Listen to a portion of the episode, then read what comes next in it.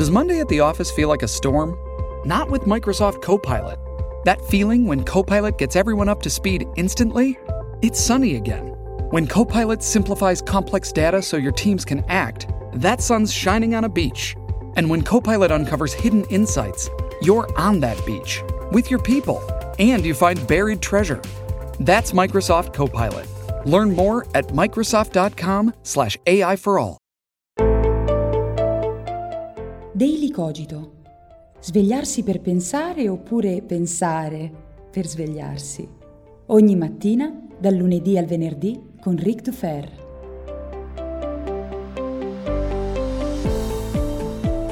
Ciao a tutti e bentornati qui su Daily Cogito. Oggi una puntata apparentemente normale. Se state ascoltando l'episodio in formato podcast su Spotify, iTunes, Spreaker o dal mio secondo canale YouTube Daily Cogito. Se invece lo state guardando nel mio primo canale YouTube in formato video, allora capite che oggi c'è qualcosa di diverso perché mentre registro il podcast mi sto anche video registrando. Questo lo dico per chi sta ascoltando il podcast, chi invece sta vedendo il video già l'ha capito capito? Quindi insomma è un casino ragazzi, ma perché sto facendo questo? Ogni tanto mi capita e mi capiterà di farlo quando soprattutto l'argomento di cui voglio discutere è talmente tanto delicato e importante da non voler scegliere fra un formato o l'altro. Quindi voglio farlo uscire da entrambi i luoghi, ma soprattutto perché io già avevo pensato di parlare di questo argomento oggi, ma poi ieri sul canale dell'amico Wesa Channel è uscito un video che si intitola qualcosa del tipo Sono un giovane mediocre,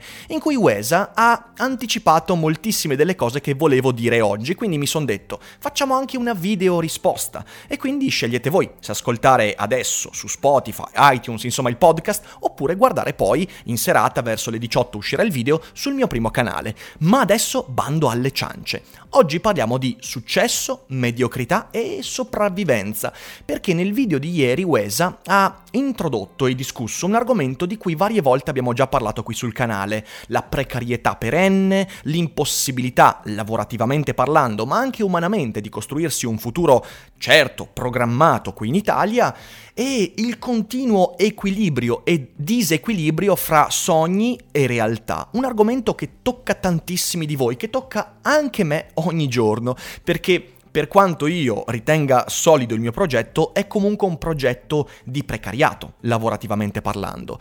Ne abbiamo parlato circa un anno fa con Raffaele Alberto Ventura, l'autore della teoria della classe disagiata, che eh, Wesa ha citato, ne abbiamo parlato varie volte con Boldrin. In questo termine c'è uno scollamento fra la percezione e la realtà, fra le aspirazioni e le possibilità che il mondo ci mette a disposizione. Voglio dire, in Italia, si sa benissimo, abbiamo una montagna di laureati che si formano senza che la società ponga una domanda di laureati, cioè c'è un'offerta che eccede enormemente la domanda, soprattutto in alcuni, in alcuni, settori, pensate a quanti si laureano in giurisprudenza, e però non c'è bisogno di così tanti avvocati, mediatori civili e quant'altro, quanti laureati in psicologia, e non ci stanno tutti questi psicologi neanche in tutte le cliniche del mondo. Laureati in filosofia, beh vabbè neanche dirlo, ma anche ingegneria comincia ad essere in grande eccedenza l'offerta rispetto alla domanda. E questo porta molto spesso una persona a formarsi in maniera anche specializzata, in maniera competente per molto tempo, senza però poi trovare un riscontro fra le proprie aspirazioni e la realtà che si trova lì fuori, fuori dall'università.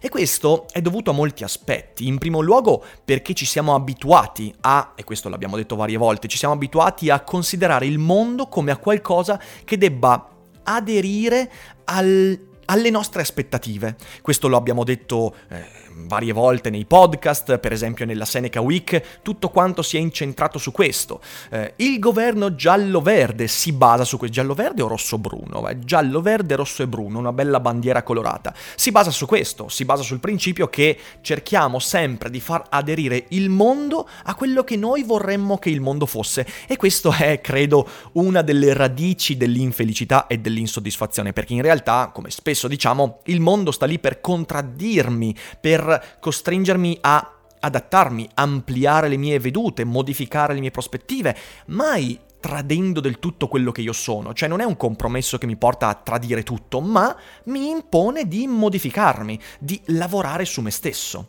È qui dentro, è l'animo, diceva Seneca, che deve cambiare, non il cielo. Ecco allora che l'invito che io sposo appieno eh, di Uesa, ma anche di Boldrin, anche di Raffaele, è quello a tenere i piedi per terra e valutare se stessi criticamente, autocriticamente, sempre sulla base di quello che la realtà ci mette di fronte. Però, però quanto spesso rischiamo di cadere nel difetto opposto ovvero calcare così tanto su questo aspetto da convincere molte persone a non provarci neanche. Ora voglio fare un discorso che io spero possa essere utile a molti di coloro che, soprattutto giovani, cercano di capire quanto modulare le proprie aspirazioni sulla base di quella che è la realtà circostante. Anche perché, teniamo conto di una cosa, la realtà circostante viene modificata nel momento in cui le visioni di molti vengono portate avanti nonostante la realtà, altrimenti dovremmo sempre arrenderci al fatto che la realtà eh, non è non solo non è modificabile, ma, ma è sempre qualcosa su cui non abbiamo potere. Io da solo forse non ho potere, ma io sono anche convinto che se la realtà è ridotta in questo stato e se ci guardiamo intorno qui in Italia non c'è da stare tanto allegri, è anche perché troppe persone in passato si sono arrese a priori al fatto di non poterci riuscire. Giustamente Wesa dice guardate che per avere successo, per riuscire a realizzare i propri sogni, le proprie visioni, eh, ci, vuole, ci vuole tanto, ci vuole talento, ci vuole fatica, ci vuole abnegazione, ci vogliono tanti elementi che non tutti sono disposti a mettere in campo e su questo siamo d'accordo, ci vuole anche tanta fortuna, come, come diremo fra poco. E però e però molto spesso non ci diamo neanche l'opportunità di mettere alla prova tutto questo.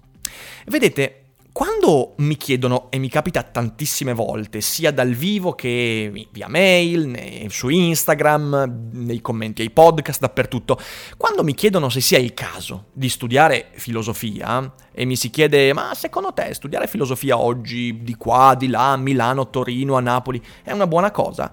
Io rispondo sempre in un modo, sempre. L'ho già fatto anche su YouTube. Solo e soltanto se hai voglia di farti un culo così. Cosa voglio dire? Voglio dire che soprattutto in un'epoca in cui l'offerta universitaria si è adeguata a un abbassamento di standard devastanti, in ogni ambito, ci si forma molto peggio oggi all'università che non vent'anni fa, e questo deve essere molto chiaro, i programmi richiedono meno, i criteri di valutazione richiedono di meno, insomma, oggi tu puoi farti una laurea in filosofia anche con un buon punteggio non studiando quasi nulla, accontentandoti delle dispense dei professori, schivando gli autori difficili, eccetera, eccetera. Quindi, se tu vuoi fare questo percorso, se vuoi iscriverti a filosofia, devi farlo consapevole di tutto ciò, consapevole del fatto che devi essere tu in prima persona a volerti fare un culo così.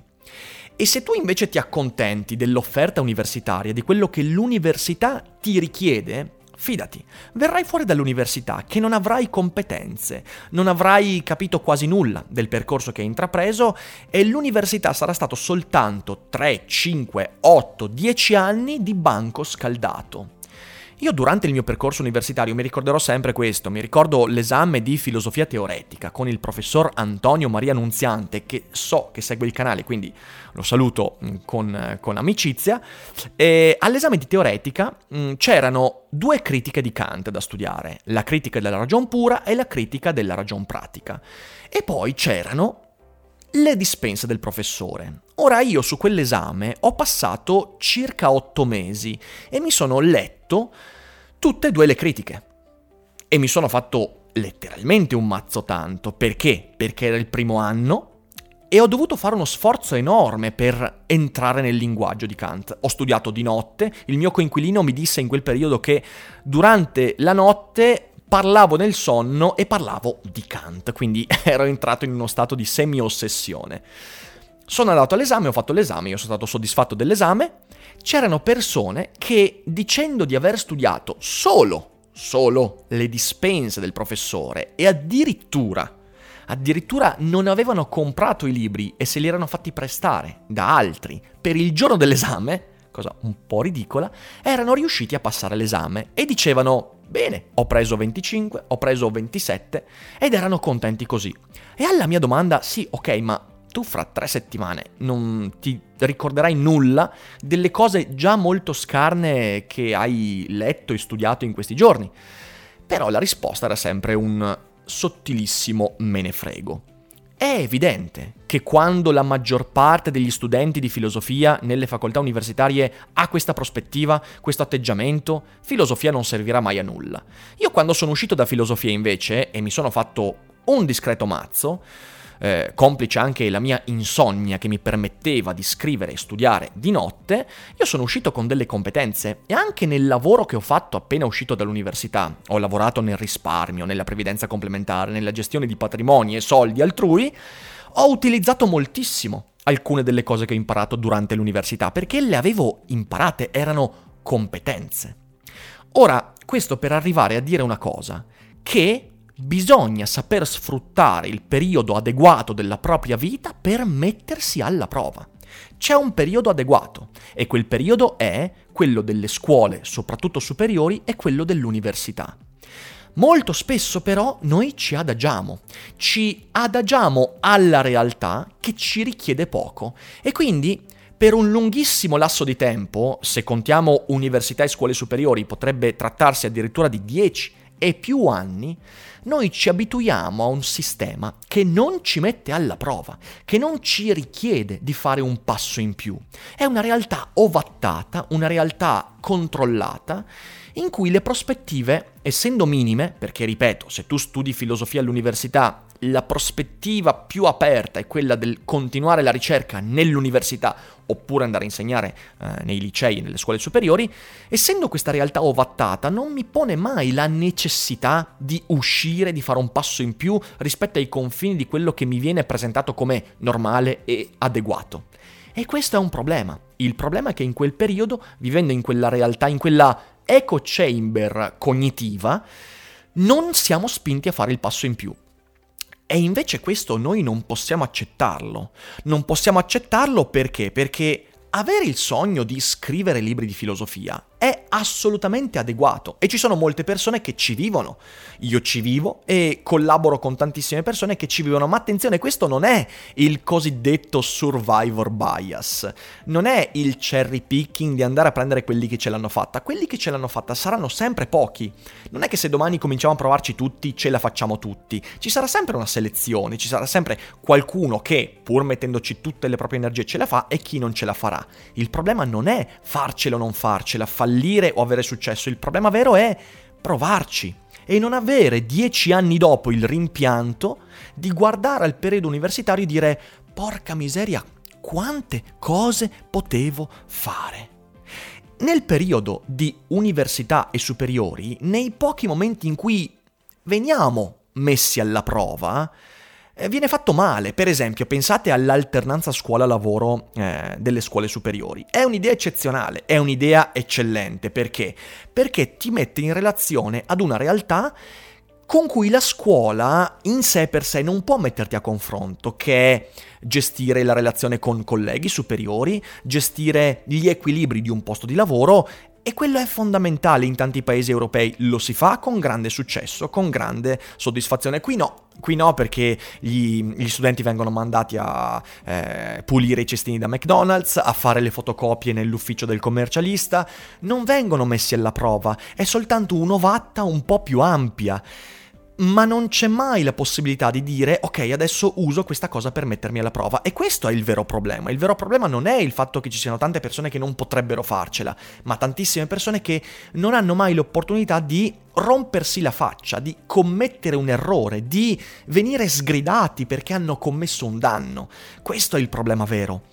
Però non possiamo arrenderci perché questa è la realtà e questa è la spinta che io consiglio di avere tutti, perché se io oggi sto facendo quello che sto facendo, se io oggi ho la possibilità e la fortuna, ci vuole tanta fortuna, tanta fortuna, eh, ci vogliono le condizioni giuste, ci vuole il contesto adeguato e ci vuole tanta spinta, tanta proattività, tanta imprenditorialità per realizzarsi ci vuole determinazione. E io se c'è una cosa che ringrazio, l'ho raccontato qualche eh, puntata fa del podcast, è di non essermi arreso di fronte alle prime difficoltà. Quando i miei primi corsi eh, di scrittura creativa, quando i miei primi corsi di filosofia eh, andavano male, potevo tranquillamente lasciare perché ero in perdita economica, cioè facevo dei corsi perdendone. Ma per una serie di circostanze che ringrazio il cielo che si, sono, che si siano verificate, ho continuato, ho perseverato e piano piano queste cose hanno, mi hanno permesso di non essere più in perdita e cominciare a guadagnarci. Ci vuole, ci vuole sacrificio. Eh, io in quel per- soprattutto soprattutto nei primi periodi, non mi divertivo molto al di fuori delle attività che facevo e dedicavo quasi tutta la mia giornata a fare quelle cose. Se oggi riesco anche a ritagliarmi un po' di tempo per, tempo, per le, varie libertà, per gli hobby, eccetera, eccetera, è perché c'è stato, c'è stato sacrificio e poi appunto fortuna. Ma c'è un elemento soprattutto, non perdere tempo quando ne abbiamo molto. Durante l'università io adesso non mi ricordo neanche con quante associazioni ho collaborato, a quante conferenze ho partecipato, quanti eventi ho aiutato a organizzare, quante persone ho incontrato, quanto ho capito con quali persone volevo e non volevo collaborare. Ho perso il conto di, di tutte le riviste che ho contattato per scrivere articoli, eh, ho perso il conto di tutti i racconti che ho scritto, dei blog che ho aperto e delle persone con cui ho collaborato litigandoci, ho collaborato traendone qualcosa di buono, con cui collaboro anche oggi. Io allora ho creato delle collaborazioni, quindi si parla di 10 erotti anni fa, ho creato delle collaborazioni con persone con cui ancora oggi collaboro. E tutto questo per dire cosa? Che c'è un dovere nei confronti di se stessi e quel dovere non è adattarsi alla realtà che ho intorno, ma è non creare le condizioni per rimpiangere un giorno il fatto che quando ne avevo il tempo non ci ho provato. Credo che sia giustissimo quello che dice Uesa, sia giustissimo quello che dice Raffaele nella teoria della classe disagiata. È giusto dire attenzione, siamo in un contesto in cui si creano dei meccanismi perversi e tante persone vengono frustrate dal fallimento perché? Perché fanno qualcosa che poi la società non richiede. Questo è giustissimo, è sacrosanto, dobbiamo riuscire a reallineare le nostre competenze, i nostri studi e lo ribadisco, se volete studiare filosofia per scaldare il banco, non fatelo, andate a studiare fisica, ingegneria, biologia, qualcos'altro, facoltà che vi costringono a fare voi il passo in più, che vi costringono già di per sé in qualche modo a mettervi alla prova. Ma non dobbiamo cadere nell'errore opposto, e cioè credere che bisogna quindi arrendersi a priori e mettere da parte i sogni nel cassetto. Non è così.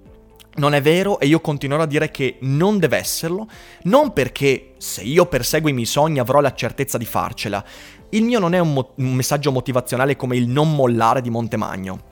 Io a quel video risposi che pure Hitler non aveva mollato, infatti sono stato bannato dalla sua pagina, ma vabbè, quello è un altro discorso. Non vuole essere un messaggio motivazionale, non vuole essere un ce la farete, ce la farete, ce la farete. No, no, quasi tutti non ce la faranno. Io stesso fra due anni potrei accorgermi di non avercela fatta. Fra sei mesi potrei accorgermi di dover cambiare completamente. Questo discorso l'ho fatto tante volte, quindi non voglio rifarlo di nuovo. Il punto non è motivarvi a credere fino in fondo, a farcela, non è niente di tutto questo, è riconoscete il momento della vostra vita in cui avete ancora tempo per fare quello che volete.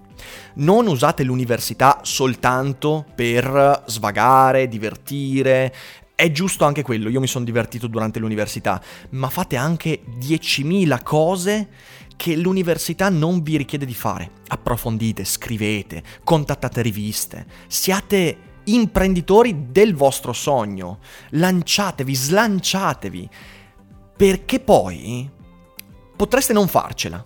E ripeto, nella stragrande maggioranza dei casi non ce la farete, ma sei anni dopo, otto anni dopo, dieci anni dopo accadranno due cose. Uno, vi accorgerete che le cose fatte in quel periodo non sono state un fallimento perché le state usando non sono stati periodi passivi in cui siete stati come carta bianca su cui qualcun altro, tranne voi, scriveva. No, avrete costruito qualcosa che vi serve per voi qualunque cosa farete. Avrete imparato a gestire meglio le relazioni, perché avrete avuto relazioni lavorative, sentimentali, di amicizie, in cui si perseguivano degli obiettivi. E dall'altra parte, ancora più importante, non dovrete rimpiangere il fatto di aver perso tempo non concedetevi questo, quest, questa tragedia, perché accorgersi a 35 anni di aver passato gli anni dell'università perdendo tempo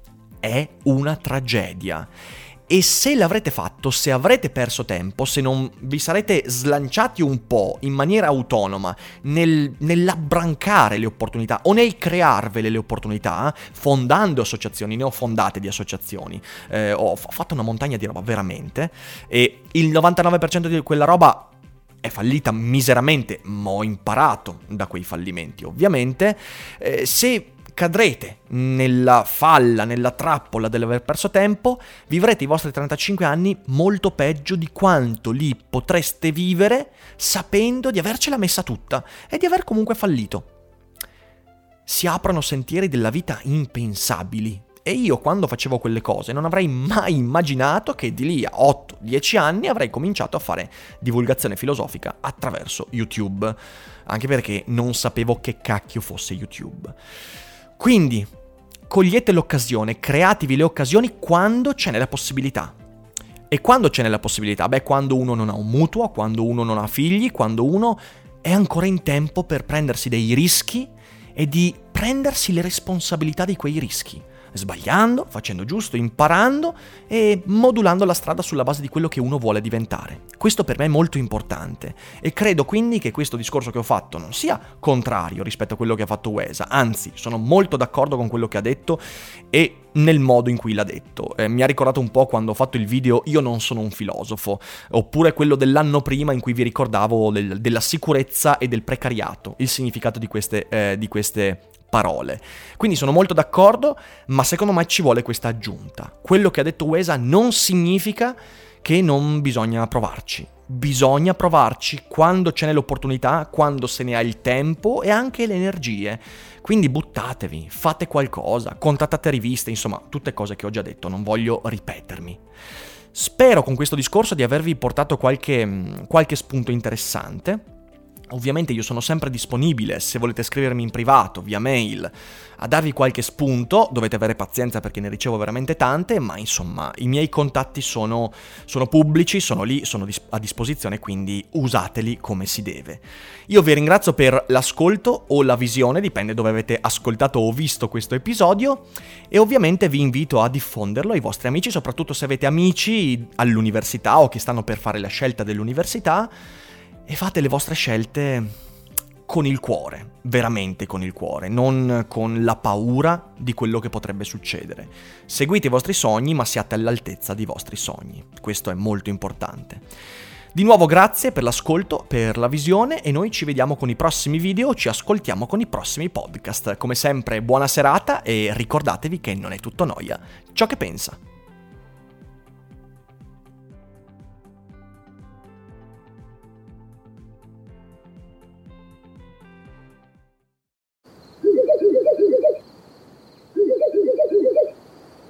La libertà ti sta chiamando. Sono arrivati gli incentivi Jeep. Oggi sei libero di scegliere Jeep Avenger, il suburbano più compatto di sempre, in versione elettrica, ibrida e benzina, tutte alla stessa rata. Gli incentivi Jeep ti aspettano. Corri in concessionaria, ora. Info su jeepofficial.it. Pronto?